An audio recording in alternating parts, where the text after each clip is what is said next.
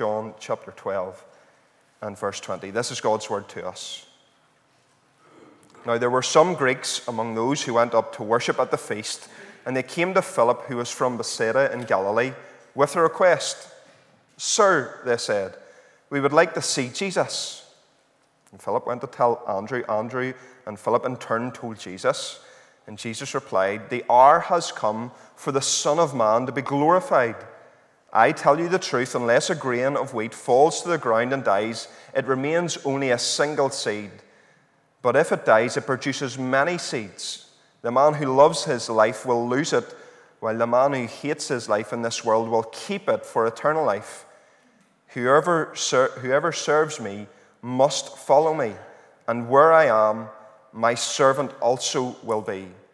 My Father will honor the one who serves me. Now my heart is troubled, and what shall I say? Father, save me from this hour. No. It's for this very reason I came to this hour.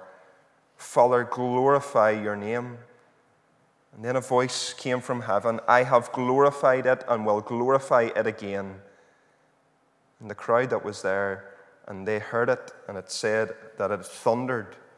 And others said an angel had spoken to him. Amen.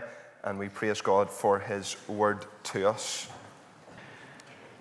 Well, it would be helpful for you and certainly helpful for me if we had our Bibles open at John chapter 12, verses 20 to 26. That uh, hymn that we've been singing reminds us, in ways that we probably don't often think about, of God's gifts of common grace, the fact that, that He is the one who's provided the iron and the ore and the, the, the, the gifts that are all around us we're often those who tend to think of, of the gifts of God primarily being spiritual gifts. And, and even though we've just sung that hymn, that's sort of where we're moving now. We're going to think about harvest in some of the ways that the Bible thinks about it as a, spiritual blessing, the, the picture of a spiritual blessing. Harvest was an absolutely key uh, time within the people of God's lives and experiences in, in the Bible.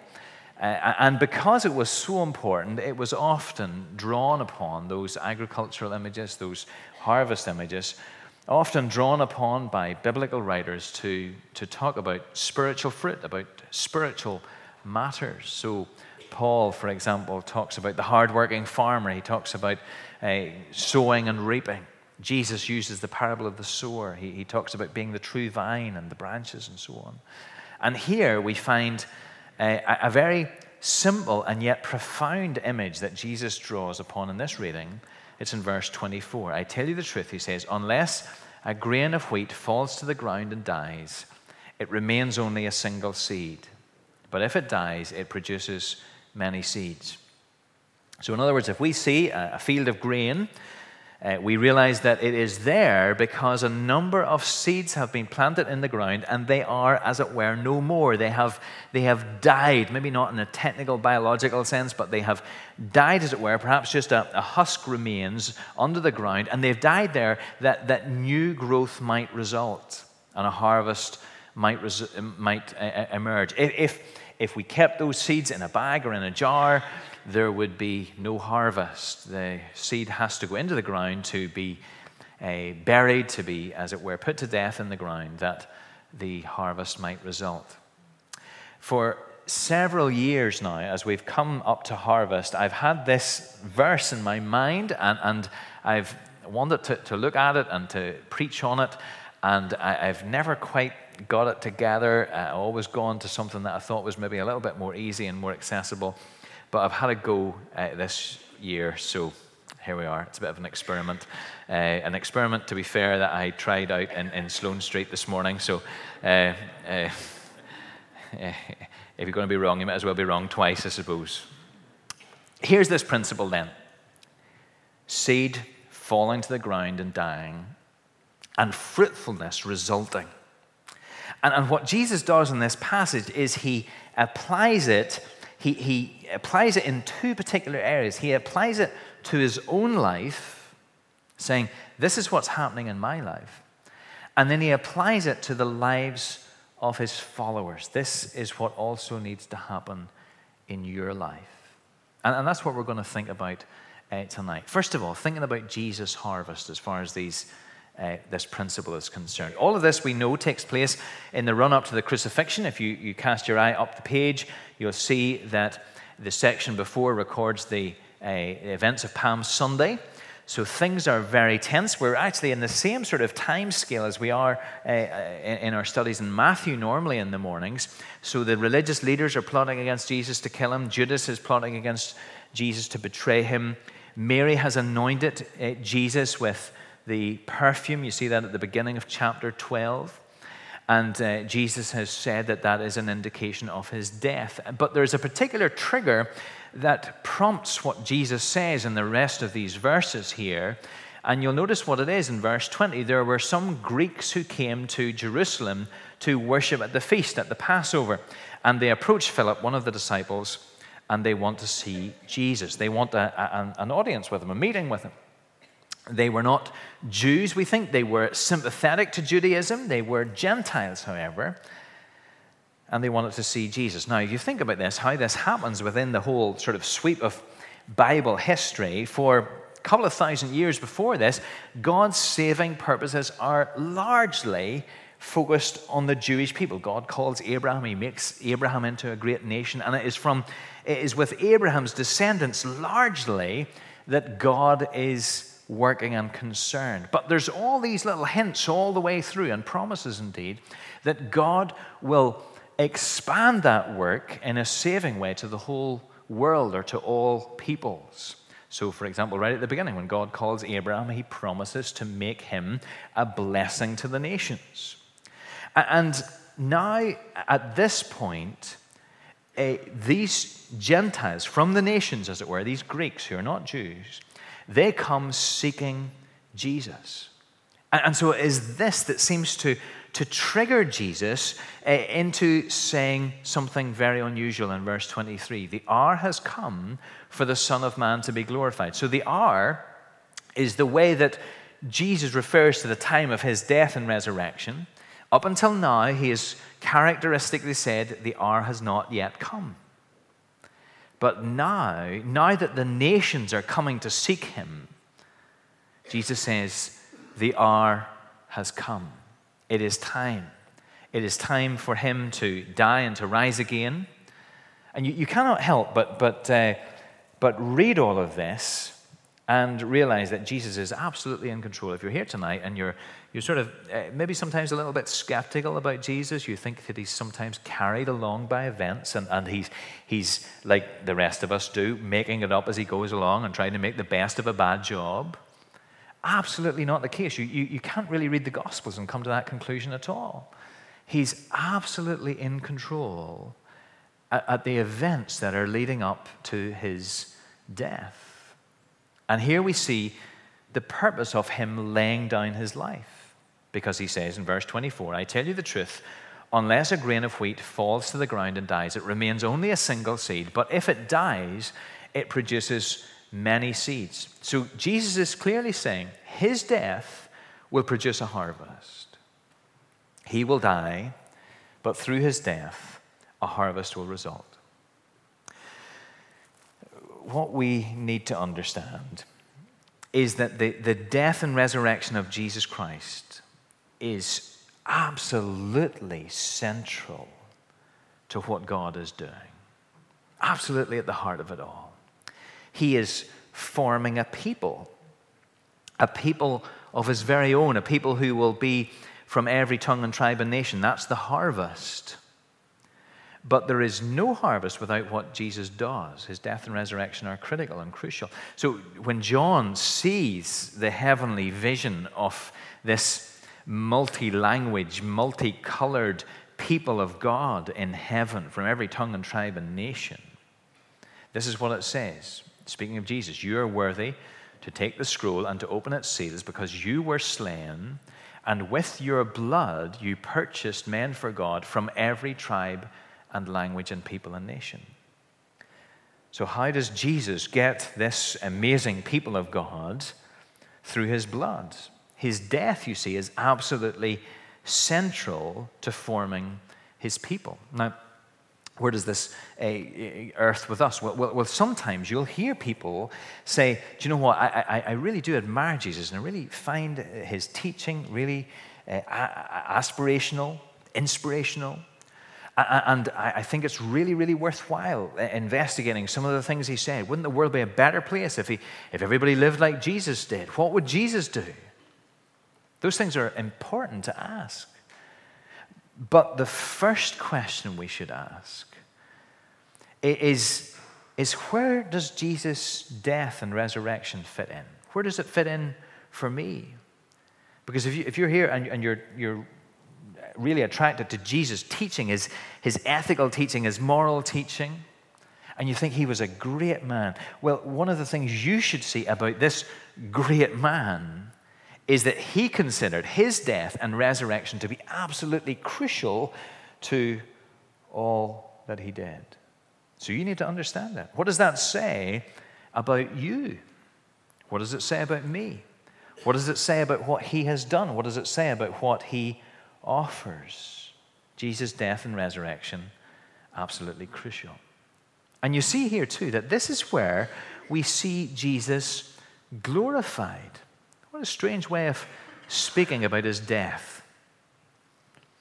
It's not just that it's necessary, it is here that his glory is revealed, his, his essential, wonderful character revealed.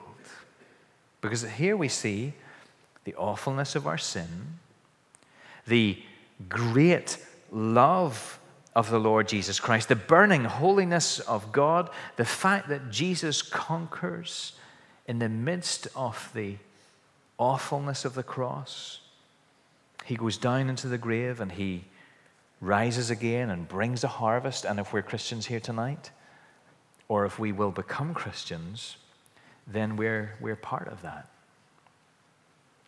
So there's the picture, there's this principle Unless a grain falls, wheat, grain wheat falls to the ground and dies, it remains only a single seed, but if it dies, it produces many seeds. Jesus is very clearly speaking about his own death, first of all, as he takes that principle to himself. But he doesn't leave it there. He then takes it and he applies it to those who would follow him. He goes on to talk about our harvest, if you like. You see, verse 25 the man who loves his life will lose it, while the man who hates his life in this world will keep it for eternal life. Whoever serves me must follow me, and where I am, my servant also will be. My Father will honor the one who serves me. me. Now, this is a tremendously important uh, principle here. Jesus is making it clear what the path of those who will follow him will look like. As the time comes near for the cross, Jesus makes it clear that the principle that's at work in his life will be the pattern for those who follow him. Okay? Let me say that again. The, the principle that's at work in Jesus' life, that death and resurrection lead to fruitfulness, will be the pattern of those who follow him. Jesus said similar things in other places in the Gospels. Uh, we, we, sometimes pass those by. So, for example, in Mark's Gospel, chapter 8, he says, If anyone would come after me, he must deny himself. That sounds very like uh, those seeds that would go down into the ground, doesn't it? He would, must deny himself and take up his cross and follow me. For whoever wants to save his life will lose it, but whoever loses his life for me and for the gospel will save it, you see? Same basic thing. It's to say, now, if you're going to, here's what's happening into my life. I'm going down to the grave, going to the cross and to the grave, and from that, a harvest will result, a harvest of people. And that's the principle that's at work within Jesus' life. It's going to be the principle that's going to be at work, the pattern that's going to be eh, found in your life if you're going to follow me, Jesus is saying. To follow him means to go along a road of self denial like the grain, there, if there's to be fruit in our lives, there will be deaths that we have to die. Let's explore that and apply that in two particular areas. First of all, in the whole process of becoming a Christian, in, in salvation, if you like. And then we're going to look at what it means in service. So, in salvation, first of all. Think of the process of becoming a Christian. Now, if you're to hear some people who talk about becoming a Christian, you might hear a, a message that's something like this Come to Jesus, and, and He will make all your dreams come true. He, he will, you know, real happiness is to be found in Jesus Christ. And, and, the, the, the, picture is something like this that, that, that you're along, going along a road and you sort of call Jesus to come and to be a traveling companion with you, a, a, a sort of a life coach to help you get what you really want out of life. That, that's the picture that sometimes uh, parts of the church give as far as evangelism is concerned. But, but the, tr- the truth is, we do not call Jesus to our side, He calls us to His side, to the road that He is traveling on. And He calls us to abandon our lives as we follow Him. That's really what he's saying here in verse 25. The man who loves his life will lose it, while the man who hates his life in this world will keep it for eternal life. Now, what does it mean to love your life? Well, it means to put yourself at the very center of things. It means to believe that everything, including God, should revolve around you. It's saying, I'm boss, I'm king. It's the ultimate idolatry, isn't it? It's sort of putting yourself right at the center of the universe. It's really saying, you know, I'm, I'm God. Me at the center of everything. Now, now, that's how we would tend to be as people, left to our own devices.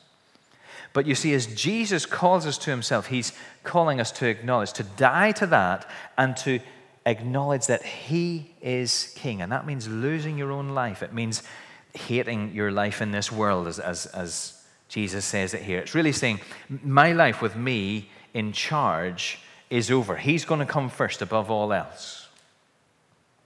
It was Dietrich Bonhoeffer who, who said, When Christ calls a man, he bids him come and die. In other words, my life is over. I am now living for my King. And of course, what we find, amazingly, we'll say more about this later, uh, what we find amazingly is that as we say to, to, Lord, to the Lord Jesus, uh, Lord, I'm, I'm done with, with my life, uh, with me as boss. What a mess I've made as I've tried to be king. You're king. as we acknowledge that, we find, what do we find? We find that we keep our lives for eternal life. That's where blessing is. So, so the illustration is, is that we've used here is something like this. We, we like to think that we might be able to invite Jesus into our lives and say to him, if we, if we imagine our life to be like a house with many rooms, to say, Jesus, I would really like you in the inside of my house. I know that you're knocking at my door. I would like you in the inside of my house, but I'd like you to stay in the hall. Don't want you messing around in the kitchen. Don't want you in the bedrooms. I don't want you I don't want you anywhere else. I just want you in the hall. You can do what you like in the hall, but I'm in charge everywhere else. Now, now we can't really do that. We can't really do that. Becoming a Christian means saying to Jesus, My life, running my house is over. I'm dead to that. Come in and, and, renovate this place. Turn it upside down. Knock all the walls through if that's what you want to do, because I'm rubbish at running this house. You see? Laying down our lives so that fruit might result. The man who loves his life will lose it, while the man who hates his life in this world will keep it for eternal life. Do you know that? Do you know that Jesus really knows how to run your life? We find that hard to believe sometimes. He really does. Hand it over to him because you have nothing to fear from someone who loves you so much that he went to the cross for you and suffered the pains of hell for you. What could you have to fear from someone like that? So, so here's this principle applied in us in salvation, in becoming a Christian. What about in service, in, in, in, living as a Christian, in what follows after that? Well, you see, verse 26, Jesus goes on to talk about that. Whoever serves me must follow me, and where I am, my servant also will be. My Father will honor the one who serves me. So, the grain principle, you see, fruitfulness through death, applies to our serving of Jesus also. Whoever serves me must follow me. Where, where's Jesus going? Where are we following him to? Well, from here, he's going to the Last Supper and to Gethsemane and to Calvary. So he's going to death. He's, his road, you see, is a road that is marked with saying no to self protection and yes to self sacrifice so that fruit will result. And this is what he calls us to as we, as we serve him. To, to follow him, you see, means saying no to ourselves and, and, and yes to him. Remember, remember Paul, uh, in the Apostle Paul, in, in one of his letters in Corinthians, 1 Corinthians 15, he, he's speaking about his ministry and he says, I die every day. I die every day. If you want an inspirational Bible verse for your kitchen wall, there's a good one. I die every day. So he was talking about the fact, in that passage, he's talking about the fact that one day he'll be in glory, but now, here and now, as he's serving God, it's hard and there's suffering. And so he says, I die every day. There is, in other words, how about this? There's something that he could have done every day that would have made his life easier and more comfortable. And yet he said no to it, either because it was not necessary or because it was wrong. And he said, I'm going to die to that. I'm killing that and I'm going to go God's way here. I've, I've, I've often quoted uh, George Muller, uh, the, the man who, was, who had a marvelous ministry in the Bristol area of England. He opened many, many orphanages, cared for many, many children. And, and uh, people knew that he had a very significant relationship with God and a very impactful ministry. And, and he was asked that terrible question What is the secret of your service, Mr. Muller? And he grew quiet, apparently, and said, There was a day when I died, died to George Muller, his opinions, preferences, tastes, and will, died to the world, its approval and censure, died to the approval or blame of my brethren and friends, and since then I've studied to show myself only approved to God. The only way I think we could improve upon that is to say, there were many days that he died that death. You see, there are deaths to die if we're going to follow Jesus along the road. Think of it. Let's think of some practical things. When you have a decision to make about whether you will come to pray, you have to die to the alternatives, don't you? So, in an early morning, Sunday morning prayer meeting, I don't remember a time ever, I've been here 12 years, I don't ever remember a time that I was driving down the road at 28 minutes past 8 and thinking, whippy, Sunday morning prayer meeting. I was dying to the fact that I could have had an extra half hour in bed or a leisurely cup of coffee or whatever it might have been. So often I drive home for it thinking, what a privilege to have been there. But you see, whenever you, you choose to, to do something like that, there's, there's a death to die, isn't there? There's something you, you die to your love of comfort. What do you do whenever your brother or sister sins against you? Part of you wants to hold on to a grudge, gossip, get others on your side. What do you have to do? You have to die to that. And as far as is appropriate, to cover it over, to forgive and to cover it over. What do you do whenever there's a ongoing sin in your life that you're struggling with? And you're really, really tempted just to call a sort of a truce with it and say, well, do you know what? It's not so bad. It's been around in my life for a long time. It's not so bad. You've got to die to that, don't you? And start to, to live for, for God.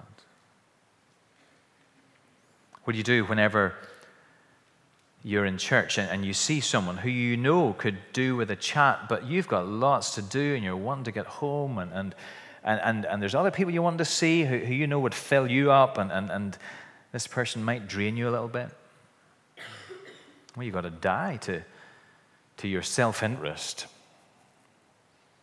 and serve the other person. What do you do uh, tomorrow whenever you're in work? And, and, the conversation in the staff room or the office or, or amongst your peers, it turns to to some issue in, in the news, and you know that there's a Christian viewpoint, and, and, yet if you don't bring it, nobody else is going to say it. Uh, but you know that if you do say it, you're going to be laughed at when you leave the room. Oh, there goes the God squad again. You've got to die to that, don't you?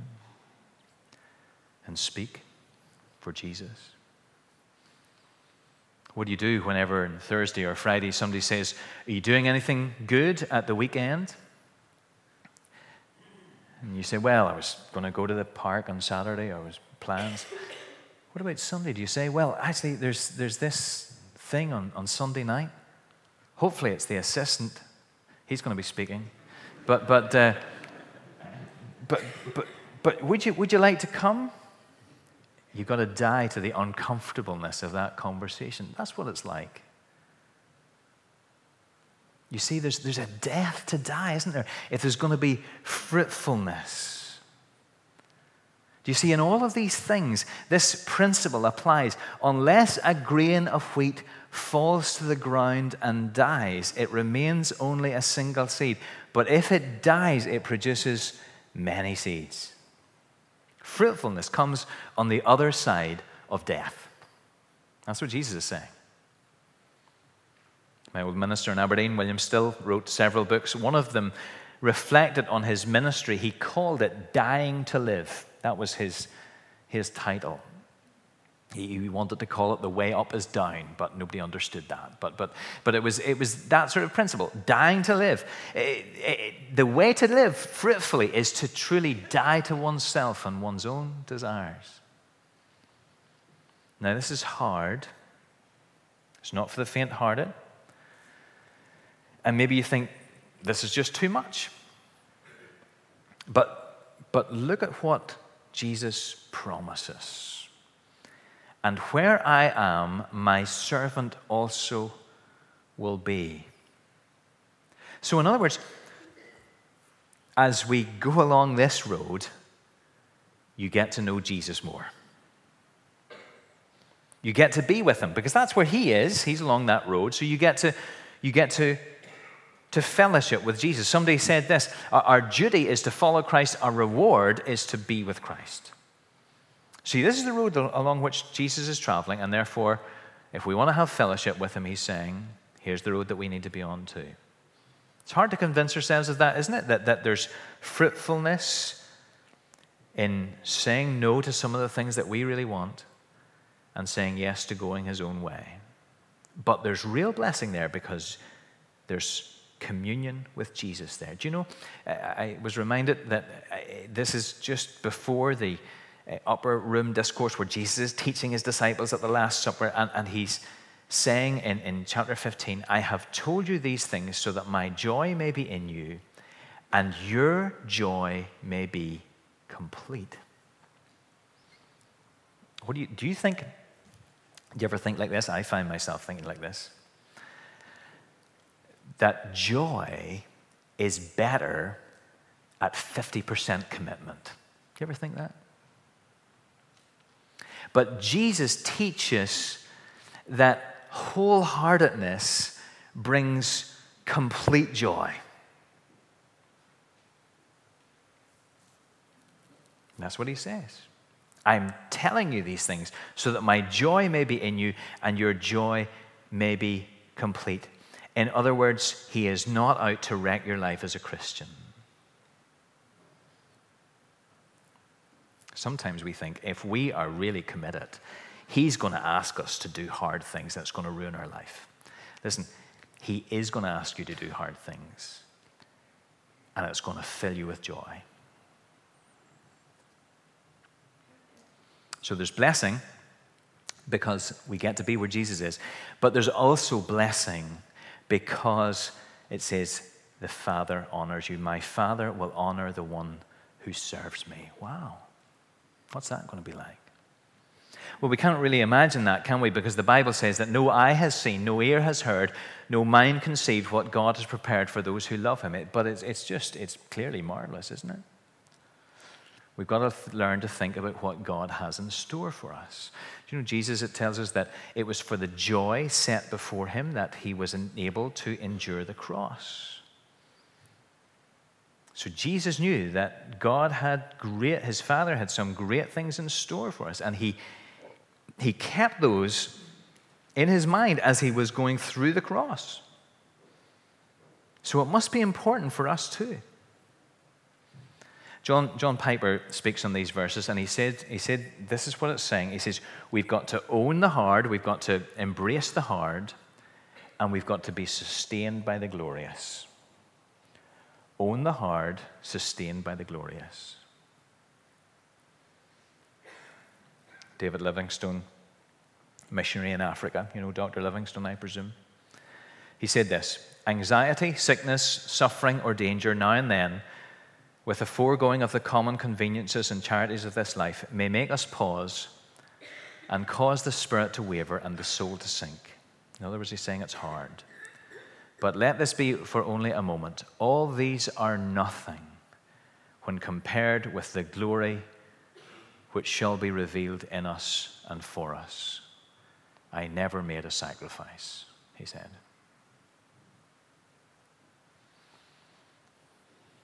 David Livingstone poured out his life in service to God. Do you think he was miserable? You know, he said in a year before his death, 1873, he wrote in his journal on his 59th birthday, My birthday, my Jesus, my King, my life, my all. Again, I dedicate my whole self to thee. Does that sound like someone who really struggled to find joy in his Christian life? No. So, what does this mean for us? The principle that Jesus embraced in his life is to be the pattern of your life and my life. That is how a fruitful harvest will be reaped in you. That's how you become a Christian. You say, My life with me in charge is over because it's only going to end in one disastrous way a death without the Lord Jesus Christ. There is no fruit in that.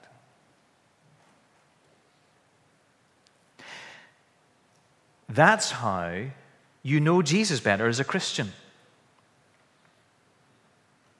That's how you walk in such a way that the Father will honor you. And that's good news. So, Jesus said, Unless a grain of wheat falls to the ground and dies, it remains only a single seed. But if it dies, it produces many seeds. May God give us grace to so do. Let's pray.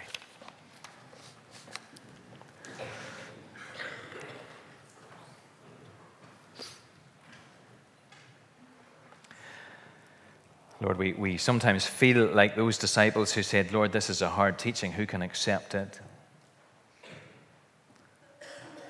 But Lord, we know that there is no fruit in holding on to our own desires, our own lives, our own patterns, our own preferences. For you are the one who knows, knows how things should be, knows the way that we take and the way that we should take, and calls us to follow after you, knowing that there's joy set before us. Lord, will you help us, each one, to, to take this to our hearts, to give ourselves to you, to surrender ourselves to you, to die to those things that we know we need to, that we might rise to fruitfulness and fellowship and reward. And we pray in Jesus' name. Amen.